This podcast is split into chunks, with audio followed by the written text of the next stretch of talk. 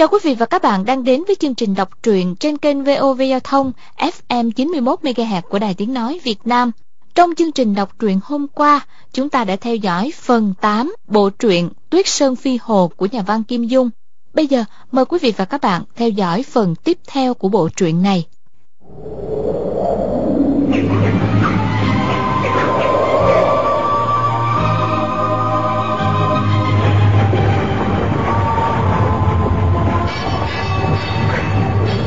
Sơn Phi Hồ.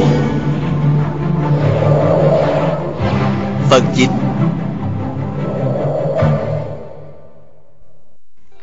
Hồ Phỉ trải qua bao khổ nạn thời niên thiếu. Chỉ biết chuyên tâm luyện võ. Hơn 20 tuổi mới đọc sách. Nhưng nghe bài ca thiếu nữ này hát, Cũng hiểu bài hát là khúc thiện tai hành đó là một bài cổ thi có nội dung chủ khách đáp tặng nhau trong yến hội. Từ đời hán, ngụy trở về sau, ít có người tấu khúc nhạc này. Không ngờ hôm nay lên núi báo thù, lại được thưởng thức phong vị cổ xưa này. Trong tám câu nàng hát, bốn câu trước khuyên mời khách tận hứng mà uống rượu.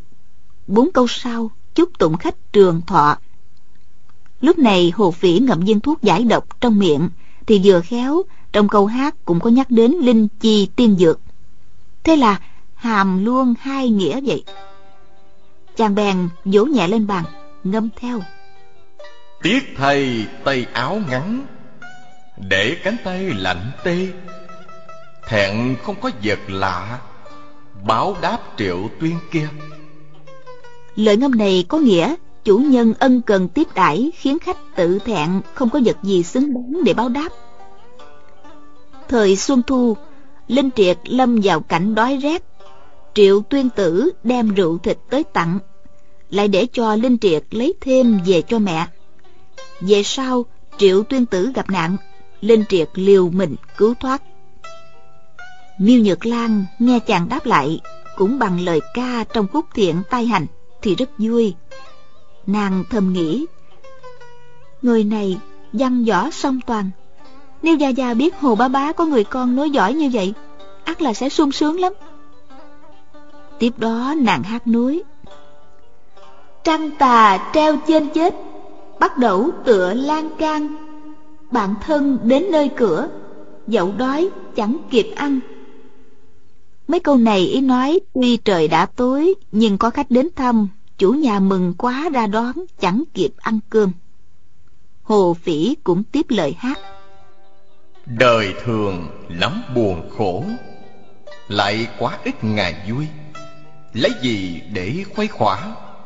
Rượu đàn hát ca thôi. Hoài nam tiên tám vị, vui đạo quên phiền ưu.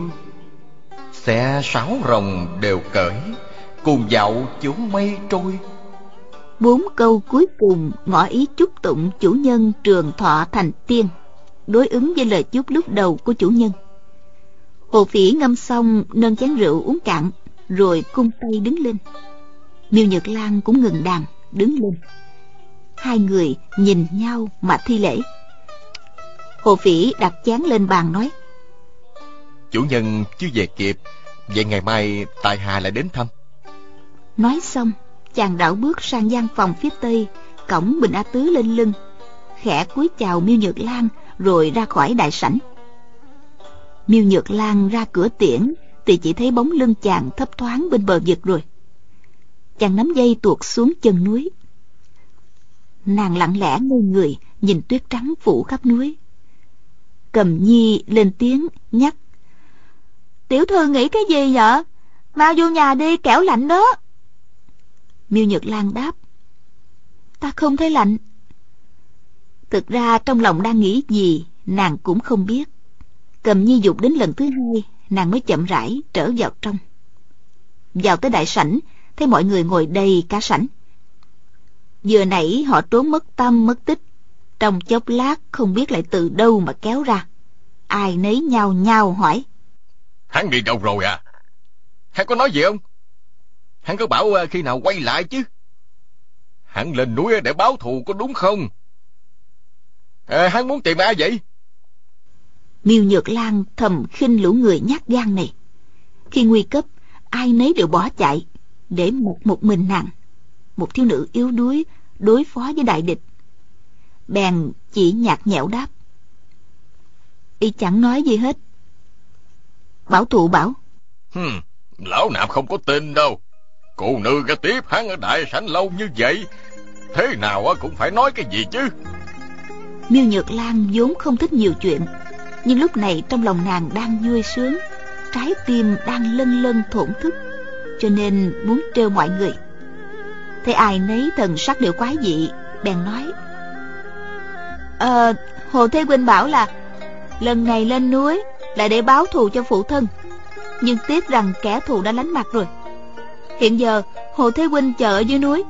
Đợi cừu nhân xuống núi. Xuống một người thì giết một người.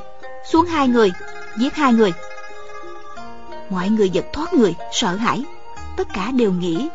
Trời ơi trên núi không có lương thực. Dưới núi lại có thái tuế hung sát đợi sẵn. Biết làm sao đây chứ? Miêu nhược lan nói hồ thế huynh có nói là số người trên núi, ai cũng có thù với huynh ấy. Chỉ là thù ít hay thù nhiều mà thôi. Huynh ấy ân quán phân minh, thù sâu thì trả nặng, thù ít thì báo ít. Không bao giờ hại lầm người tốt. Huynh ấy có nhờ tiểu nữ hỏi các vị là, vì sao lại cùng đến nơi giá rét quan ngoại này? Phải chăng là muốn hợp lực hại huynh ấy? Trừ bảo thủ ra, mọi người đều nhất loạt đáp. Ờ trước đây bọn tại hạ chưa bao giờ nghe cái tên tuyết sơn phi hồ thì làm gì có quán thù với y chứ? Càng làm gì có chuyện hợp lực hại y. Miêu Nhược Lan nói với Đào Bách Tuế. Đào ba bá Điệt nữ có một việc không rõ Xin được thỉnh giáo. Đào Bách Tuế đáp. Cô nương cứ nói. Miêu Nhược Lan nói. Vừa nãy Bình Tứ Gia kể Hồ Nhất Đao Ba Bá có nhờ bảo thụ đại sư Chuyển lời cho gia phụ Ba việc lớn. Nhưng gia phụ kể lại đầu đôi sự việc Thì không hề nhắc tới chi tiết này. Ba bá từng nói biết rõ nguyên do. Không biết có thể nói cho điệt nữ nghe được không? Đào Bách Tuế đáp. Ừ Cô nương dù không hỏi Tại hạ cũng đang định kể đây. Rồi chỉ vào bọn Nguyễn Sĩ Trung Ân Cát, Tào Dân Kỳ Lão lớn tiếng nói Mấy vị anh hùng của Thiên Long Môn này á Dù cáo cho con ta Giết chết thân gia là Điền Quy Nông. Lão vốn thường nói lớn Lúc này đang tức giận Nên tiếng nói gian như lệnh dở. Tại hạ sẽ kể câu chuyện đó từ đầu. Xin các vị công tâm nhận xét phải trái đúng sai hộ cho. Ân Cát nói Hay lắm, hay lắm Bọn tại hạ đang muốn thỉnh giáo đào trại chủ đây. Đào Bách Tuế hắn giọng rồi nói. Hồi trẻ đó Tại hạ cùng Điền Quy Nông á Cùng nhau làm nghề buôn bán Không vốn. Mọi người đều biết Ông ta vốn là người trong giới lục lâm Là đại trại chủ của ẩm Bả Xuyên Sơn Trại. Nhưng không hề biết Điền Quy Nông cũng từng là cướp. Ai nấy đưa mắt nhìn nhau. Tạo Dân Kỳ kêu lên Nói bậy Sư phụ ta là hào kiệt võ lâm Lão đừng có mà ăn nói bừa bãi Làm bẩn thanh danh sư phụ ta đó Đạo Bách Tuế nghiêm giọng nói Người coi thường anh hùng hắc đạo sao? Nhưng anh hùng hắc đạo á, có coi bọn chó má nhát gan như ngươi ra cái gì? Bọn ta mở núi lập trại, dựa vào một thanh đao, một cây thương mà mưu sinh, so với công việc trong nhà, cửa, bảo tiêu làm quan của các ngươi á, thử hỏi kém cạnh ở điểm nào chứ? Tào Dân Kỳ đứng lên toan tải thì Điền Thanh Văn kéo áo hắn Nói nhỏ. Sư ca đừng có cãi nữa Để cho lão kể tiếp cái đó Tào Dân Kỳ mặt đỏ tía tay Gườm gườm nhìn Đào Bách Tuế Rồi cũng ngồi xuống. Đào Bách Tuế lại lớn giọng nói. Đào Bách Tuế ta Từ nhỏ thần đã ở trong chốn lục lâm. Chuyện đánh người cướp của xưa nay Chưa từng giấu giếm nữa lời. Đại trưởng phu dám làm dám chịu, sợ cái quái gì chứ? Miêu nhược lan thấy lão nói chệch sang chuyện khác, liền nói, đào bá bá, gia phụ cũng nói, Trong chốn lục lâm cũng có anh hùng hào kiệt, Chẳng ai dám coi thường đâu. Xin mời ba ba hãy kể tiếp chuyện Điền Thúc Phụ đi. Đào Bách Tuế chỉ mặt Tào Dân Kỳ Rồi nói. Hừm, người nghe đó. Miêu Đại Hiệp cũng nói như vậy. Người dám sân si với Miêu Đại Hiệp chăng? Tào Dân Kỳ hừ một tiếng Nhưng không trả lời. Đào Bách Tuế đã bớt bực bội Lại nói. Hồi trẻ Điền Quy Nông với Tại Hạ đã gây ra nhiều vụ án lớn. Tại Hạ luôn là trợ thủ của y. Sau khi ăn nên làm ra Y mới bỏ nghề Rửa tay không làm nữa Nếu ờ, y coi ờ, khinh nhân vật hắc đạo Thì sao chịu gả ái nữ độc nhất cho con trai tại hạ chứ? Có điều, nói đi cũng cần nói lại. Y kết thông gia với tại hạ, chưa chắc đã thật sự có lòng tốt. Mà là muốn bịt miệng tại hạ, muốn tại hạ giấu kín một việc quan trọng. Cái ngày mà Điền Quyên Nông và Phạm Ban Chủ chặn đường vợ chồng Hồ Nhất Đao ở Thương Châu, thì tại hạ vẫn còn là trợ thủ của y mà. Hồ Nhất Đao ngồi trong xe, phóng kim tiền tiêu ra. Trong số những kẻ bị phi tiêu đánh trúng quyệt đạo, có đào bách tuế ta đây. Sau đó, Hồ Phu Nhân dùng giải lụa trắng đoạt đao, ném người đứng trên nóc nhà, thì trong số đó, người bị bà ta quăng khỏi nóc nhà, cũng có đào bách tuế ta. Lúc miêu nhân phượng thoá mạ đám người đó là lũ nhát gan thì trong số đó cũng có tại hạ. Có điều, năm ấy tại hạ chưa để râu, tóc chưa bạc, hình dạng khác hẳn bây giờ mà thôi. Tình cảnh lúc sắp chết của hai vợ chồng hồn Nhất đau tại hạ có mặt ở đó nên chính mắt nhìn thấy, đúng như lời kể của Miêu Cô Nương và Bình A Tứ, còn lời kể của Hòa Thượng Bảo Thụ là hoàn toàn dối trá. Miêu Cô Nương có hỏi nếu miêu đại hiệp biết hồ nhất đau không phải là kẻ thù giết cha mình Thì sao còn đi tìm để mà tỉ thí? Hẳn các vị nghĩ Nhất định là bảo Thụ có ác ý. Không thông báo với miêu đại hiệp biết mấy điều đó chứ gì. Mọi người quả cũng nghĩ như vậy. Chỉ ngại bảo thủ ngồi ở đó Nên không tiện nói ra. Đào Bách Tuế lắc đầu nói. Lầm rồi, lầm rồi. Hồi ấy thầy Lan chữa trật đã diêm cơ bản lĩnh còn thấp kém. Sao dám dở trò quỷ quái trước mặt hai vị miêu hồ chứ? Quả thật Diêm cơ theo đúng lời giảng dò của Hồ Nhất Đao Đi nói lại ba việc lớn đó. Nhưng miêu đại hiệp lại ờ, không được nghe Khi Diêm cơ lên ngôi nhà lớn đó Thì miêu đại hiệp có việc đi ra ngoài chỉ còn có Điền Quy Nông tiếp y mà thôi. Diêm cơ thuật lại đầy đủ cho Điền Quy Nông nghe. Lúc ấy tại hạ đứng bên cạnh cũng nghe tất cả mà. Điền Quy Nông bảo với Diêm cơ rõ cả rồi, người về đi, ta sẽ chuyển lời báo cho Miêu Đại Hiệp. Người có gặp Miêu Đại Hiệp cũng không cần nhắc lại nữa. Hồ Nhất đâu có hỏi thì ngươi cứ bảo là đã trực tiếp báo với Miêu Đại Hiệp rồi lại bảo hắn mua sẵn ba cổ quan tài, hai cổ lớn, một cổ nhỏ, để khi các đại gia đến, đỡ phải tốn tiền. Nói xong rồi, Điền Quy Nông thưởng cho Diêm Cơ ba chục lạng bạc. Diêm Cơ nhận số tiền đó, tất nhiên là cứ như vậy làm theo. Sở dĩ miêu đại hiệp còn đi tìm hồ nhất đao để tỉ thí, làm gì Điền Quy Nông không hề nói lại cho ông ta biết ba sự việc lớn kia. Tại sao không thông báo? Hẳn các vị sẽ đoán rằng á, Điền quy Nông căm thù hồ nhất đau nên muốn mượn tay miêu đại hiệp giết quách ông ta đi chứ gì. Đoán như vậy thì chỉ mới đúng có một nửa mà thôi. Điền Quy Nông quả có mong hồ nhất đao mất mạng, nhưng y còn muốn mượn tay hồ nhất đao giết luồng miêu đại hiệp. Miêu đại hiệp bẻ gãy cây cung của y, lại nhục mạ y trước mặt mọi người. Chẳng giữ thể diện cho y chút nào. Tại hạ hiểu cái tính của Điền Quy Nông lắm. Y rất hiếu thắng Mà lại hay thù giặc nữa. Miêu Đại Hiệp làm y mất mặt như vậy Nên trong lòng y căm hận Miêu Đại Hiệp. Còn hơn cả căm hận Hồ Nhất đau nữa kìa Hôm đó Điền Quy Nông á, giao cho tại hạ một hộp thuốc cao. Bảo tại hạ tìm cách bội lên hai thanh đao kiếm của hòn nhất đao và miêu đại hiệp, dùng để tỉ thí. Việc như thế, thật lòng tại hạ không muốn làm, mà cũng chẳng dám làm nữa.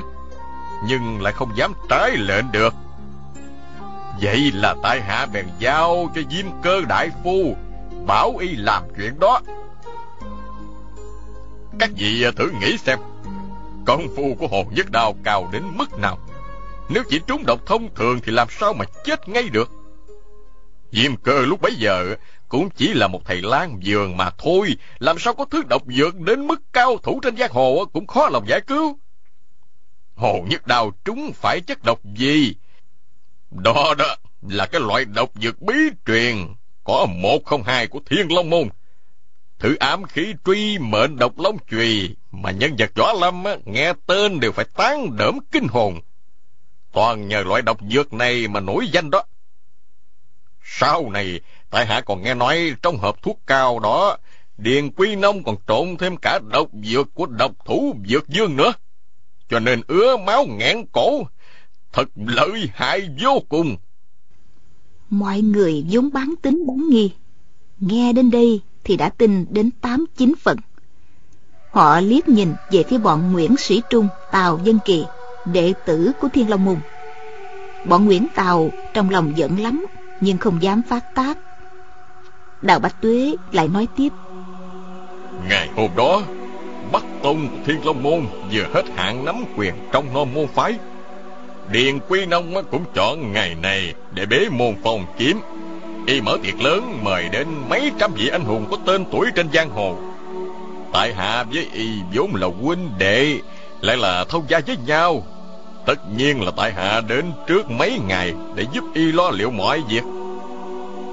Theo quy củ của Thiên Long Môn, bắt Tông hết hạn thì kiếm phổ tờ điệp của tổ tông các đời cùng với thanh bảo đao bảo vật trấn môn của thiên long môn thế đều phải giao lại cho nam tông coi giữ. Ân huynh tại hạ nói như vậy có đúng không? Ân cát gật đầu. Đào bách tuế lại nói. Vị đại tài chủ oai chấn thiên nam ân cát này là trưởng môn nam tông của thiên long môn. Y cũng đến trước mấy hôm. Vậy phải chăng điền quy nông đã đem kiếm phổ tờ điệp của tổ tông các đời cùng với thành bảo đao trao lại cho ân huynh theo lời tổ tông dạy rồi. Xin ân huynh hãy nói thật cho. Ân cát liền đứng dậy y nói việc này nếu đào trại chủ không nêu ra thì tại hạ cũng không tiện nói rõ cho người ngoài. Tuy nhiên trong việc này có nhiều điều đáng ngờ. Nếu tại hạ giấu đi không nói gì thì nỗi ngờ đó khó mà giải tan được. Ngày hôm đó, điền sư huynh đãi khách xong thì trở vào nhà trong. Theo lệ xưa nay á, y phải triệu tập người của hai chi nam bắc lại, làm lễ trước bài vị của sám dương, các vị tổ sáng lập và trưởng môn các đời. Sau đó mới truyền giao bảo đao cho tại hạ. Nào ngờ Điền sư huynh vào nhà trong mãi chẳng thấy ra nữa. Tài hạ sốt ruột quá, Chờ cho đến nửa đêm, Khách khứa các nơi đều đã về hết. Điệt nữ thanh văn bỗng từ nhà trong đi ra Bảo tại hạ rằng, Gia phụ không được khỏe, Việc trao kiếm phổ Xin chờ ngày mai sẽ tiến hành. Tại hạ lấy làm lạ quá, Vừa mới thấy Điện sư huynh tiếp khách mời rượu, Nét mặt không chút mệt mỏi. Sao bỗng nhiên lại cảm thấy khó ở trong người? Hơn nữa Truyền phổ trao đao Cũng chỉ cần giái lại chư vị tổ tông một lát là xong mà. Mọi việc đâu đã vào đó rồi. Hà tất phải chờ đến hôm sau. Chẳng lẽ Điền Sư Huynh không muốn giao lại bảo đao? Cố ý mượn cớ trì quản chăng? Nguyễn Sĩ Trung nói xen vào. Ân Huynh Cái lối suy bụng ta ra bụng người đó Không đúng đâu Ngày hôm ấy nếu sư huynh chỉ có việc đến nhận phổ, nhận đau rồi đi Thì Điền sư ca đã trao cho huynh từ lâu rồi. Nhưng huynh lại mời rất nhiều cao thủ của các phái khác tới. Rõ ràng là không có ý tốt. Ân cát cười nhạt nói Ta có tâm địa gì xấu chứ? Nguyễn Sĩ Trung lại nói Huynh á Huynh định một khi nắm được phổ điệp và báo đao á Thì ép buộc hai chi Nam Bắc quy về một mối Để huynh làm chữ môn duy nhất chứ gì. Lúc ấy Điền Sư Huynh đã phong kiếm rồi Không thể ra tay động võ với ai. Người của huynh lại đông Hả chẳng phải muốn làm gì thì làm sao? Ân Cát hơi đỏ mặt Nói Thiên Long Môn chia làm hai tông Nam Bắc vốn là theo kế quyền biến. Năm ấy Khi Điền Sư Huynh mới nhận chức trưởng môn Bắc Tông Hả không muốn thôn tính Nam Tông sao? Cứ như tại hạ đây, Nếu có ý muốn hợp nhất hai tông lại, Làm cho chúng ta thêm hiển hách, Thì đó cũng là một việc hay. Dù sao như vậy, Vẫn còn hơn chuyện Nguyễn Sư Huynh Cứ ra sức lấn ác Tào Dân Kỳ, Để Hồng tự mình lên làm trưởng môn. Mọi người nghe họ lật tẩy nhau, Quá ra cả hai bên đều có mưu đồ riêng tư. Cho nên trừ người của Thiên Long Môn ra, Ai nấy vừa nghe xong vừa cười khúc khích. Cũng giống như sung sướng khi thấy người ta gặp nạn vậy. Miêu Nhược Lan không muốn nghe thêm về cuộc tranh giành giữa các tông phái trong võ lâm, Nên khẽ lên tiếng hỏi. Chuyện đó về sau ra sao? Ân Cát đáp. Tại hạ trở về phòng bàn bạc với các vị sư đệ của Nam Tông. Mỗi người đều nói Điền Sư Huynh tất có ý khác. Chúng ta không thể mặc cho ý lừa dối. Thế là họ cử tại hạ đi dò xét hư thực. Lúc ấy, tại hạ đến phòng ngủ của Điền Sư Huynh Để thăm hỏi bệnh tình. Thanh văn điệt nữ khóc sưng đỏ cả mắt, Ngăn tại hạ ở cửa và nói, Gia phụ đã ngủ rồi, Xin ân thúc thúc hãy trở về. Đa tạ thúc thúc quan tâm. Tại hạ thấy thần sắc của thị Có vẻ khang khát. Nghĩ bụng, Nếu điện sư huynh thật sự không được khỏe, Thì cũng chẳng phải là bệnh nặng khó chữa. Sao thị lại khóc lóc ghê gớm đến như vậy? Chuyện này hẳn có chuyện lạ gì đây? Sau đó, Tại hạ trở về phòng Đợi chừng nửa canh giờ, Thay quần áo, Lại đến ngoài phòng của điện sư huynh, Thăm hỏi sức khỏe. Nguyễn Sĩ Trung đập mạnh xuống bàn, Y quát lên. Hừ, Thăm hỏi sức khỏe. Người đứng bên ngoài mà thăm hỏi được sao? Ân Cát cười nhạt đáp. Cứ kể như tại hạ nghe trộm đi. Thì đã sao nào? Tại hạ nấp bên ngoài cửa sổ Nghe Điền sư huynh nói Ngươi không cần phải bức ta. Hôm nay ta đã bế môn phong kiếm Trước mặt hào kiệt giang hồ Đã trao lại quyền trưởng môn Bắc Tông Thiên Long Môn trong dân kỳ rồi. Làm sao thay đổi được nữa Ngươi bức ta nhường địa vị trưởng môn cho ngươi lúc này Thì là muốn rồi. Tại hạ lại nghe Nguyễn Sư Huynh nói, Đệ đâu dám bức bách sư ca? Chỉ nghĩ rằng Dân Kỳ cùng Thanh Văn Đã làm ra chuyện đó. Con thì cũng đã đẻ rồi. Việc thương phong bại tục như vậy Là phạm vào đại giới dâm. Thử hỏi Kẻ trên người dưới trong chúng ta, Ai còn phục kháng nữa? Ân Cát nói đến đây Thì bỗng nghe âm một tiếng. Cả người lẫn ghế ngồi của Điền Thanh Văn Lật ngửa ra phía sau.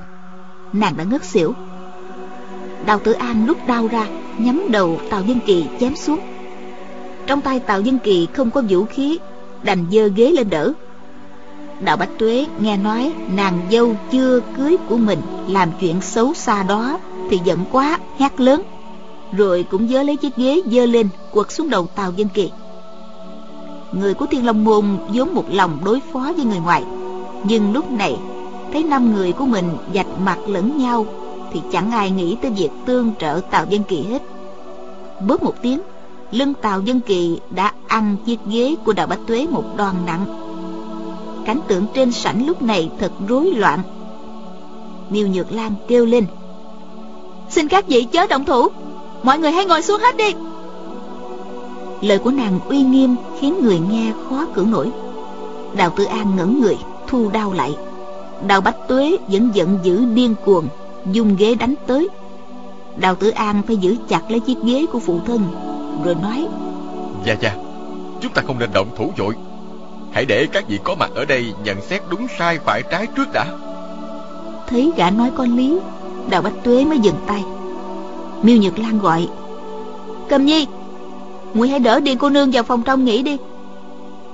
Lúc này Điền Thanh Văn đã dần tỉnh lại Nét mặt tái nhợt. Nàng cúi đầu tự đi vào phòng trong. Mọi người dồn mắt nhìn ân cát Muốn nghe kể đoạn sau. Ân cát nói Tại hạ nghe Điền sư huynh thở dài một tiếng Nói là oan nghiệt, oan nghiệt Báo ứng, báo ứng mà. Ông ta cứ nhắc đi nhắc lại luôn mồm Oan nghiệt báo ứng. Một lúc sau mới nói Việc này ngày mai sẽ bàn tiếp.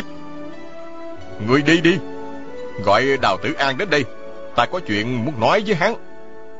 Ân Cát liếc nhìn cha con họ Đào một cái Rồi nói tiếp. Nguyễn Sư Huynh Còn định cãi lại Thì Điền Sư Huynh đập giường quát.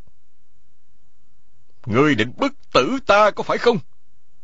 Lúc này Nguyễn Sư Huynh mới thôi không nói nữa Đẩy cửa bước ra.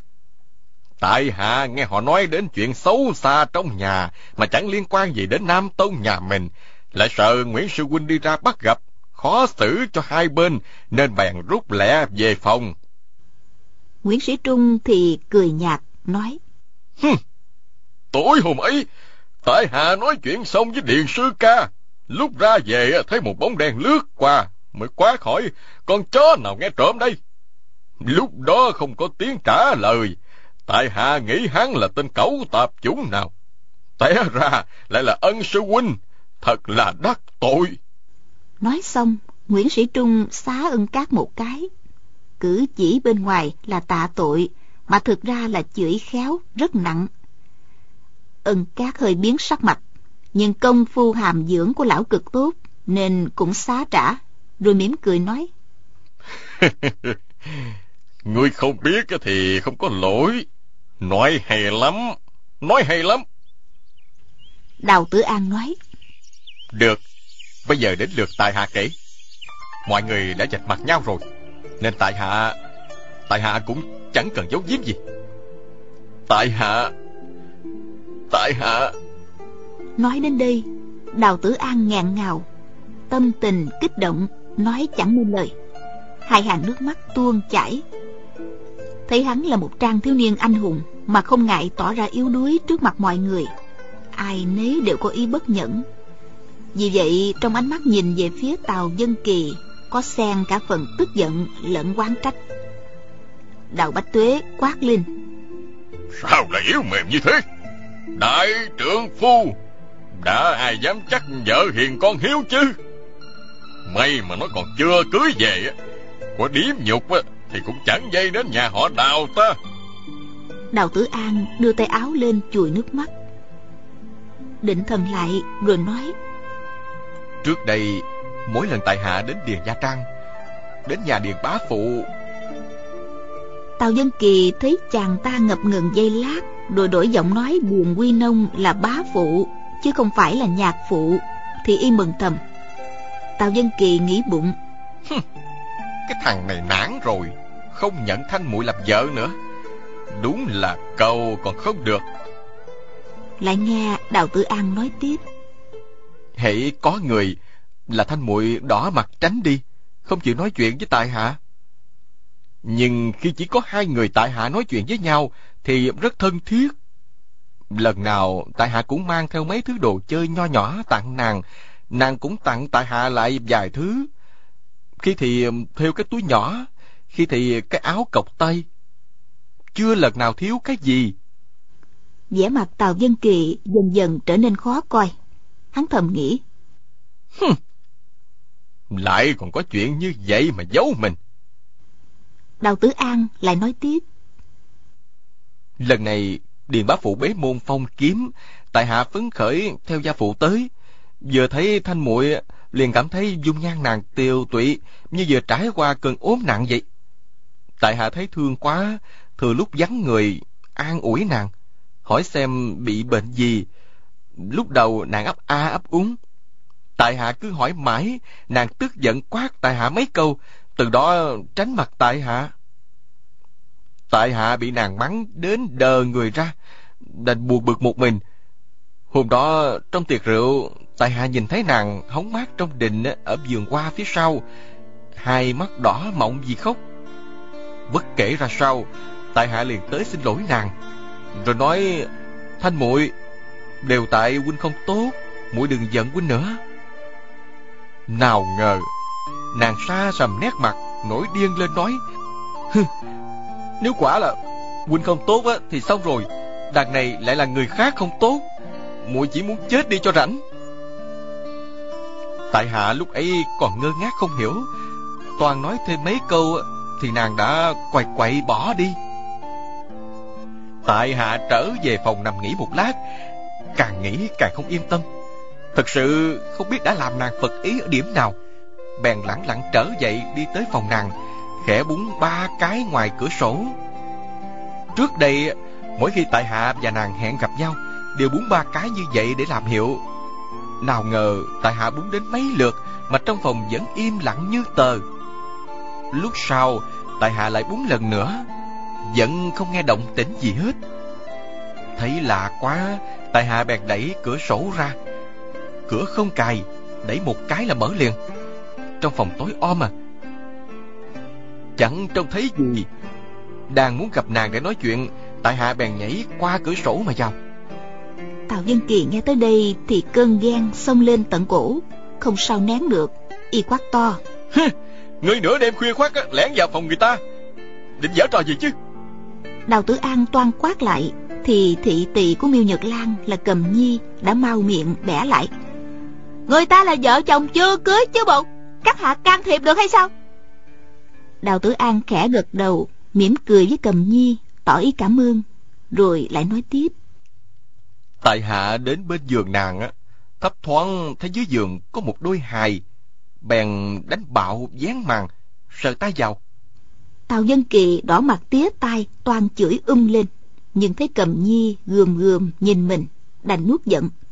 Thôi không nói nữa. Nghe Đào Tử An kể tiếp. Lúc ấy, tay của tại hạ như chạm phải cái bọc, còn thanh muội thì không có ở trên giường lấy làm lạ lắm. Tại hạ sờ tay xem là cái bọc gì? Hình như trong bọc là đứa trẻ sơ sinh, khiến tại hạ giật nảy mình. Sờ kỹ chút nữa thì đúng là đứa trẻ sơ sinh. Có điều toàn thân đứa trẻ lạnh toát à đã chết từ lâu lắm rồi. Xem ra đứa trẻ chết á, vì bị tấm chăn bông chặn lên làm ngạt thở. Chỉ nghe có tiếng ngạn ngào chén trà trên tay miêu nhược lan tuột rơi xuống đất. Mặt cô tái nhợt, đôi môi run rẩy. Đào tử an kể tiếp. Các vị bây giờ nghe còn cảm thấy sợ, thì khi đó chính tay tại hạ sờ thấy trong bóng tối đủ biết kinh hãi đến nhường nào. Suýt nữa tại hạ buộc miệng kêu lên rồi. Đúng lúc đó, ngoài phòng có tiếng bước chân, rồi có người vào phòng. Tại hạ vội vàng chui xuống gặp giường. Người ấy đi đến bên giường á, Thì ngồi xuống mép giường khóc nức nở. Thì ra là thanh muội, Nàng ôm sát đứa bé trong tay, Hôn nó mãi. Ừ, rồi thầm nói, Con ơi, Con đừng trách má má, Phải ra tay giết con. Lòng má má nghe đau hơn dao cắt đây. Chỉ vì nếu để con sống Thì má má không sống nổi. Má má thật nhẫn tâm. Xin con tha lỗi. Ở với gặp giường Tại hạ nghe thấy thì lạnh cả sống lưng.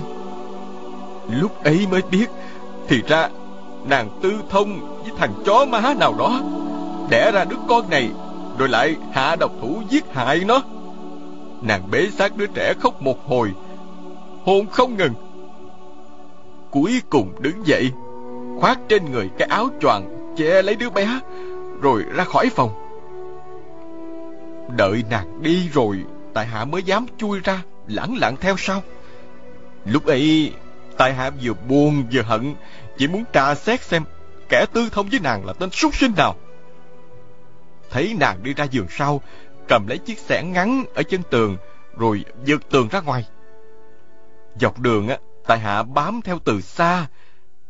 Nàng cầm chiếc xẻng ngắn đang tính đào hố chôn, chợt nghe cách khoảng mấy chục trượng, có tiếng sắt thép va chạm đất đá.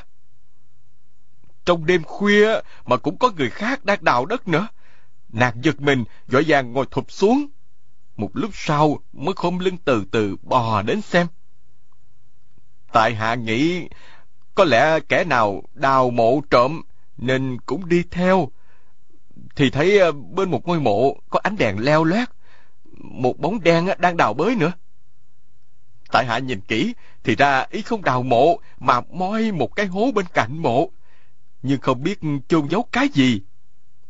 Tại hạ thầm nghĩ, thế này thì thiệt là lạ, lẽ nào cũng có ai đó đem chôn con đẻ quan ư?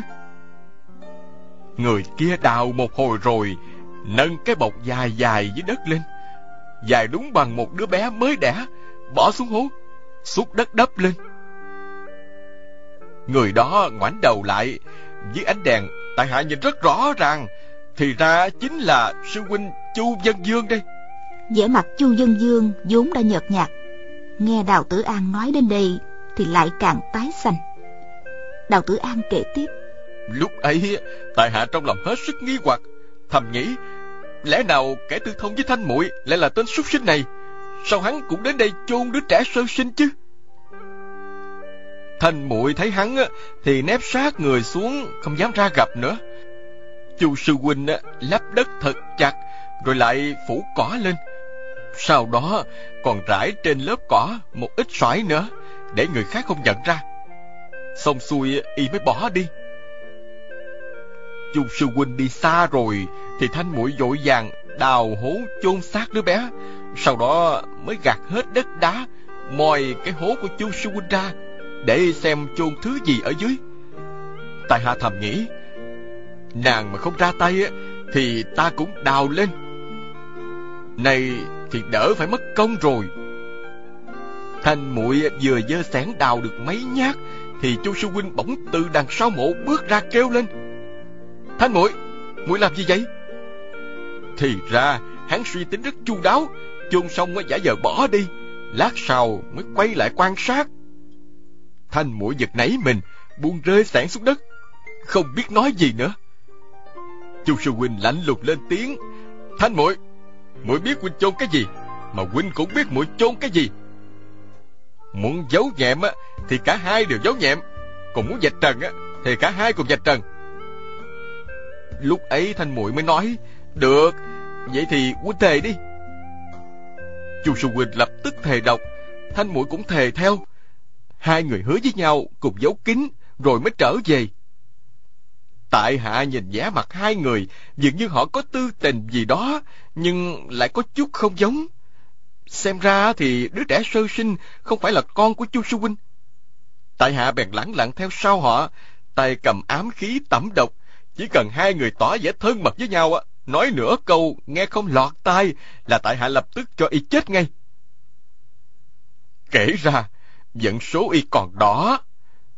Cả hai từ bãi Tha Ma về Gia Trang đều đi cách nhau một quãng xa, không nói với nhau câu nào hết. Thanh muội về phòng ở riêng thì sụt sùi khóc mãi. Tại hạ đứng ngoài cửa sổ, nghĩ tới nghĩ lui đủ cách. Tại hạ toan xông vào chém chết nàng thiêu trụi Điền Gia Trang và đem chuyện xấu xa của nàng nói cho mọi người đều biết. Rồi lại toan chạy tới ôm lấy nàng khóc trống lên. Cuối cùng, tại hạ quyết định trước mắt hãy làm thinh điều tra xem tên Giang Phu là ai hẳn hay. Toàn thân tại hạ lạnh toát, trở về phòng thì gia phụ đã ngủ yên, còn tại hạ thì cứ đứng sững. Không biết bao lâu thì Nguyễn Sư Thúc tới gọi tại hạ. Nói là Điền Bá Phụ muốn gặp Tại Hạ nói gì đó. Tại Hạ thầm nghĩ, đến lúc phải nói rồi, để xem lão nói như thế nào. Lão muốn ta đồng ý hủy bỏ hôn ước hay tưởng ta không biết gì để gạt ta, tặng ta cặp sừng chăng? Nguyễn Sương Thúc nói đêm đã khuya, không đi cùng Tại Hạ được, bảo Tại Hạ đi một mình. Tại Hạ ngại có điều bất trắc, bèn đánh thức gia phụ bảo lão nhân gia đề phòng còn tại hạ mang theo binh khí ám khí trong người cả cung tên cũng giấu trong áo khi đến phòng của điền bá phụ tại hạ thấy lão nằm trên giường, mắt ngay dại, nhìn sững lên nóc giường á. Trong tay thì đang cầm một mảnh giấy trắng, Không hề biết có tại hạ đã vào phòng. Tại hạ đằng hắn một tiếng, Rồi gọi nhạc phụ. Lão giật mình, Giấu tờ giấy xuống dưới đệm, Nói ờ, À tử an đó hả? Tại hạ thầm nghĩ, Rõ ràng lão cho gọi ta vào, Mà còn cứ giờ dịch nhưng nhìn thần sắc á, Thì lão quả có vẻ rất kinh hãi. Lão bảo tại hạ cài chặt cửa Nhưng lại mở cửa sổ Đề phòng có kẻ đứng ngoài nghe trộm. Xong lão mới run run nói Tử An Ta sắp gặp nguy hiểm trong sớm chiều Nhờ con cứu mạng cho ta. Con phải làm cho ta một việc này. Tào Dân Kỳ cố nhịn nãy giờ. Nghe đến đây thì y đứng dục dậy Chỉ thẳng tay vào mặt Tử An Rồi nói Hừm, Nói bậy nói bạ. Sư phụ ta công phu như thế nào? Một kẻ như ngươi thì có bản lĩnh gì Mà cứu lão dân gia chứ? Đạo Tử An không thèm để ý đến hắn Coi như trước mặt không hề có con người đó. Chỉ hướng về phía bảo thụ Và những người khác Nói tiếp. Tại hạ nghe lão nói như vậy Thì lấy làm lạ quá. Liền dội thưa Xin nhạc phụ cứ sai bảo Dù có nhảy vào nước sôi lửa bỏng Tiểu tế cũng không chối từ mà Điền bá phụ gật đầu, Lấy từ dưới chăn bông ra một cái bọc bằng gấm, Trao vào tay tại hạ rồi nói, Con cầm vật này đi suốt đêm ra quan ngoại, Tìm chỗ vắng người chôn xuống. Nếu không để một ai biết được, Thì con đã cứu mạng ta rồi đó. Tại hạ nhận lấy cái bọc vừa nặng vừa cứng, Tựa như bằng thép đó, Rồi mới hỏi lại, Thưa nhạc phụ, Đây là cái gì vậy? Ai toan làm hại nhạc phụ? Điền bá phụ xua tay liền mấy cái. Ra chiều mỏi mệt lắm, Rồi nói, Con mau đi thôi, Ngay cả với phụ thân của con á, Con cũng đừng nói gì hết. Chậm chút lát là không kịp đâu. Cái bọc này còn nhất thiết Cũng không được mở ra xem. Tại hạ không dám hỏi nữa, Quay người ra khỏi phòng. Vừa ra tới cửa Thì Điền bá phụ lại nói, Tử An con giấu cái gì dưới áo bào vậy? Tại hạ giật mình thầm nghĩ, Mắt lão tin thật. Đành nói thật rằng, Vũ khí và cung tên. Hôm nay đông khách, Tiểu tế sợ có kẻ xấu trà trộn vào, Nên mang để phòng thân. Điền bá phụ lại bảo, Tốt, Con sáng suốt giỏi giang lắm. Dân Kỳ học được ở con một chút thôi Cũng là tốt rồi. Nè, Con đưa cung tên cho ta. Tại hạ lấy cung tên từ trong áo đưa cho lão. Lão lấy ra một mũi tên, Ngắm nhìn dây lát, Rồi lắp vào cung, Bảo tại hạ, Con mau đi đi. Thấy bộ tịch lão như vậy Tại hạ hơi quảng nên thầm nghĩ, Lão chớ có bắn một nhát vào lưng ta đó nha. Tại hạ khom lưng giả giờ giái chào, Rồi từ từ đi lùi trở ra. Ra đến cửa, Mới quay ngoắt người lại. Từ ngoài cửa, Tại hạ nhìn thấy lão dương cung chĩa tên, nhắm vào cửa sổ. Rõ ràng là đề phòng Có kẻ thù đột nhập từ cửa sổ vào. Tại hạ trở về phòng mình, Lòng đầy nghi hoặc Về chuyện vừa rồi. Thầm nghĩ sắc mặt của Điền Bá Phụ Có đến bảy phần kinh hoàng, ba phần bí mật. Có thể đoán chắc là lão chẳng hề có ý tốt gì đối với tại hạ. Tại hạ bèn kể lại sự việc đó cho gia phụ biết, Nhưng lại sợ lão nhân gia nổi giận, Nên giấu không nói chuyện của thanh muội. Gia phụ liền nói, Hãy xem trong bọc này là cái gì đã? Tại hạ cũng đang có ý định này, Hai cha con bèn mở bọc. Thì ra trong đó là cái hộp sắt này. Năm xưa, Chính mắt gia phụ nhìn thấy Điền bá phụ Cướp cái hộp sắt của Hồ Nhất Đao rồi ờ, cất thanh bảo đao. Bảo vật trấn môn của Thiên Long Môn Vào trong chiếc hộp. Gia phụ nói, Việc này lạ thiệt. Ông biết trong hộp sắt Có cài mũi tên ngắn, Cũng biết cách mở hộp, Nên ngay lúc đó, Theo đúng cách mà mở ra. Hai cha con vừa nhìn vào hộp Thì nhìn nhau, Không nói nên lời nào hết, Bởi trong chiếc hộp trống không à Chẳng có một vật gì hết. Gia phụ liền kêu lên, Thế là thế nào? Tại hạ nhận ra ngay có điều không ổn, Rồi lập tức hiểu rõ mọi sự. Đây ắt là một kế độc của Điền Bá Phụ, hãm hại tại hạ mà. Lão giấu thanh bảo đao ở nơi khác rồi Trao cái hộp không cho tại hạ. Lão tất sẽ sai người chặn tại hạ giữa đường. Sau khi bắt được tại hạ, Thì du là đã trộm thanh bảo đao của lão, Rồi bắt tại hạ giao nộp. Tại hạ mà không giao nộp được đao Thì nếu không giết cũng bắt tại hạ phải thôi chuyện hôn nhân với thanh muội Để lão gả nàng cho Tào sư huynh. Gia phụ không biết căn nguyên việc này Tất nhiên không thấy rõ độc kế đó. Tại hạ cũng không tiện nói rõ cho gia phụ biết Nên ngẩn người ra hồi lâu. Hai cha con trao đổi một lúc Mà vẫn không biết nên xử trí cách nào hết. Tào Dân Kỳ nghe nói như thế Thì hét lớn. Người giết chết sư phụ ta Ăn trộm vật chí bảo của Thiên Long Môn Mà còn dám nói bậy bạ. Chuyện bịa đặt đó Cũng đừng hòng lừa nổi đứa trẻ lên ba. Đào Tử An cười nhạt. Tuy Điền bá phụ đã chết Không thể đối chứng được Nhưng trong tay của tại hạ Còn có chứng cớ đây. Tào Dân Kỳ lòng lộn lên Quát lên như sấm sét. Chứng cớ Chứng cớ gì chứ? Đưa ra đây cho mọi người cùng thấy đi. Đào Tử An nói Tới lúc cần Tại hạ tự nhiên sẽ đưa ra. Không cần ngươi sốt ruột. Thưa các vị Vị sư huynh họ Tào này Cứ luôn ngắt lời tại hạ. Chi bằng mời hắn nói vậy. Bảo thụ lạnh lùng nói. Tào dân kỳ Con bà nó Người toàn hút lão hòa thượng ta rơi xuống núi. Lão nạp còn chưa tính sổ với ngươi. Con bà nó Ngươi còn trừng mắt lên làm gì hả? Tào Dân Kỳ lạnh gái không dám hó hé gì nữa. Đào Tử An nói tiếp. Tại hạ biết rằng Chỉ cần cầm cái hộp sắt này Ra khỏi nhà họ Điền, Thì nếu không gặp quả lớn Cũng sẽ tiêu tán thanh danh. Bèn nói với gia phụ Phụ thân à Trong chuyện này dường như có điều quái lạ. Để con đem cái bọc này trả lại cho nhạc phụ, Chứ không thể rước quả vào thân được. Sau đó tại hạ gói cái hộp sắt vào trong tấm gấm Nhậm tin sẵn mấy câu ngầm Dạch trần quỷ kế của lão Để hai bên hiểu nhau Không cần nói nhiều. Khi tại hạ mang cái bọc tới ngoài phòng của Điền Bá Phụ Thì đèn trong phòng lão đã tắt Cửa sổ và cửa phòng đều đóng chặt.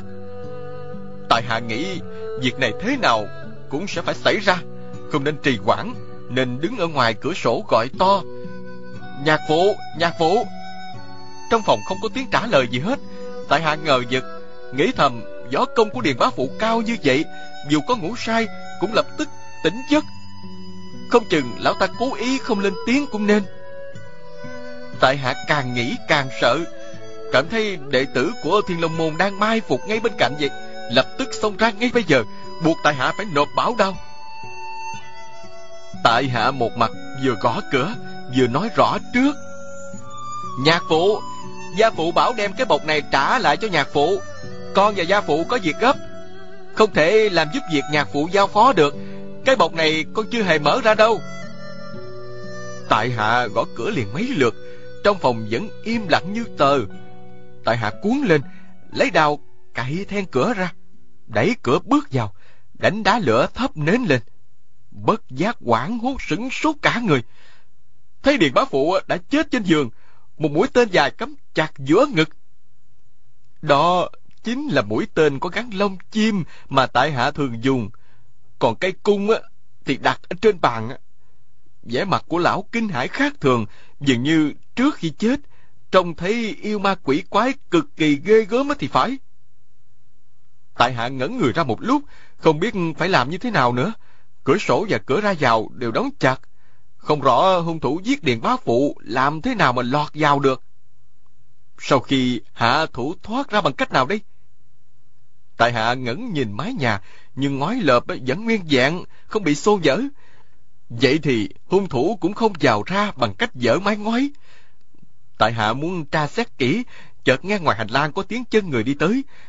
Tại hạ nghĩ điền bá phụ chết với mũi tên của tại hạ. Nếu lúc này mà có người vào đây tại hạ làm sao mà thoát được cái mối liên can? Tại hạ vội vàng nhặt lấy cung tên trên chăn đang định rút mũi tên trên ngực ông, thì bỗng ở dưới ánh nến, tại hạ thấy trên giường còn có hai thứ nữa. Lần giật mình này còn hơn cả lần trước. Tại của tại hạ rung bần bật, đài nến tuột rơi tắt ngóm. Hẳn các vị không thể đoán được tại hạ trông thấy vật gì. Vật thứ nhất là thanh bảo đao. Vật thứ hai là xác đứa trẻ mà thanh muội đã đem chôn. Lúc ấy tại hạ nghĩ đứa bé này không cam chịu chết oan nên chui từ mồ lên đòi mạng. Trong lúc hoảng loạn, tại hạ tiện tay vớ lấy bảo đao rồi chuồn luôn. Vừa chạy tới cửa, tại hạ bỗng nhớ ra một việc, liền lộn trở lại, giơ tay lần dưới đệm nằm của điền bá phụ. Quả nhiên sờ thấy mảnh giấy kia. Tại hạ đoán cái chết của lão hẳn có liên quan nhiều với mảnh giấy này, nên nhét vào trong người. Đang định giơ tay rút mũi tên, thì tiếng chân người đến gần. Đã có ba người đi đến cửa. Tại hạ thầm kêu, nguy to rồi, lần này cửa bị chặn, tánh mạng đào tử an ta phen này nguy mất. Trong lúc nguy cấp, thấy không có chỗ nào trốn được, tại hạ đành chui đại xuống gầm giường. Tại hạ nghe ba người đẩy cửa vào, thì ra là Nguyễn Sư Thúc và hai sư huynh Tào Chu đây. Nguyễn Sư Thúc gọi, Sư ca, sư ca.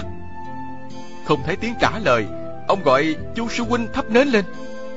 Tại hạ nghĩ, đợi khi thắp được nến, thấy Điền Bá Phụ chết uổng, thế nào họ cũng lục soát Vậy thì tính mạng của tại hạ đi đời chắc rồi Chỉ bằng nhân lúc tối tâm Mình chuồn ra là hơn Nguyễn Sư Thúc và Tào Sư Huynh Đều là bậc cao thủ. Một mình tại hạ không sao địch nổi hai người. Nhưng xuất kỳ bất ý May ra thì thoát được. Lúc này cần phải quyết đoán Không thể chần chừ được. Nghĩ như thế nên tại hạ từ từ bò ra tới mép giường Đang tính giọt chạy Thì chợt tay tại hạ chạm phải mặt của một người. Thì ra, dưới gầm giường đã có người chui xuống trước tại hạ. Tại hạ suýt nữa kêu thất thanh, thì người kia đã giơ tay bấm chặt mạch môn của tại hạ. Tại hạ thầm kêu đau, người đó bèn khẽ nói với tại hạ rằng, Đừng lên tiếng, cùng xông ra nha. Tại hạ đang mừng thầm, thì đúng lúc đó, trước mắt sáng bừng, chu sư huynh đã xách đèn lồng đi vào. Bỗng nghe bụp một tiếng, Người kia đã tuôn ám khí làm đèn phục tắt Rồi lật tay đoạt thanh bảo đao trong tay của tại hạ Tài hạ lan tròn ra khỏi gầm giường, Xông gấp ra ngoài. Người dưới gầm giường cũng chạy theo sau. Nguyễn Sư Thúc liền kêu lên, Bọn giặc giỏi nhỉ? Rồi dung chưởng ra đánh. Nguyễn Sư Thúc võ công cực cao, Xem chừng người kia không thể thoát thân. Tại hạ vội vàng chạy về phòng gọi gia phụ. Ngày đêm đó trốn khỏi điền gia. Đầu đuôi sự việc là như thế. Cái hộp sắt này do chính tay của Điền bá phụ trao lại cho tại hạ, Bảo tại hạ đem chôn ngoài biên ải. Tại hạ làm theo lời dặn của lão, Các sư thúc sư huynh thiên long môn Thấy mũi tên có cánh trên ngực Điền bá phụ, Tất nhiên ngờ rằng tại hạ hạ thủ giết hại. Điều đó cũng không đáng trách, Chỉ tiếc rằng tại hạ không biết người dưới gầm giường kia ra sao hết. Nếu không thì có thể tìm hắn để làm chứng nhưng dù không tìm được người đó, tại hạ cũng biết được hung thủ giết hại Điền Bá Phụ là ai rồi. Xin các vị xem đây, mảnh giấy này là mảnh giấy Điền Bá Phụ giấu với nệm khi trông thấy tại hạ. Ông sợ kẻ thù đến giết hại nên dương cung lắp tên nhắm ra cửa sổ đợi kẻ đó đến. Nhưng rốt cuộc kẻ thù đó cũng đến. Còn Điền Bá Phụ thì không thoát nổi độc thủ của hắn. Quý vị và các bạn thân mến, chúng ta vừa theo dõi phần chính của bộ truyện Tuyết Sơn Phi Hồ của nhà văn Kim Dung. Mời quý vị và các bạn đón theo dõi phần tiếp theo của bộ truyện này sẽ được phát sóng vào chương trình đọc truyện ngày mai. Mọi góp ý cho chương trình, quý vị và các bạn hãy gửi vào hộp thư điện tử đọc truyện vovavonggmail.com quý vị nhé. Đến đây thì ekip thực hiện chương trình xin phép nói lời chào tạm biệt và hẹn gặp lại.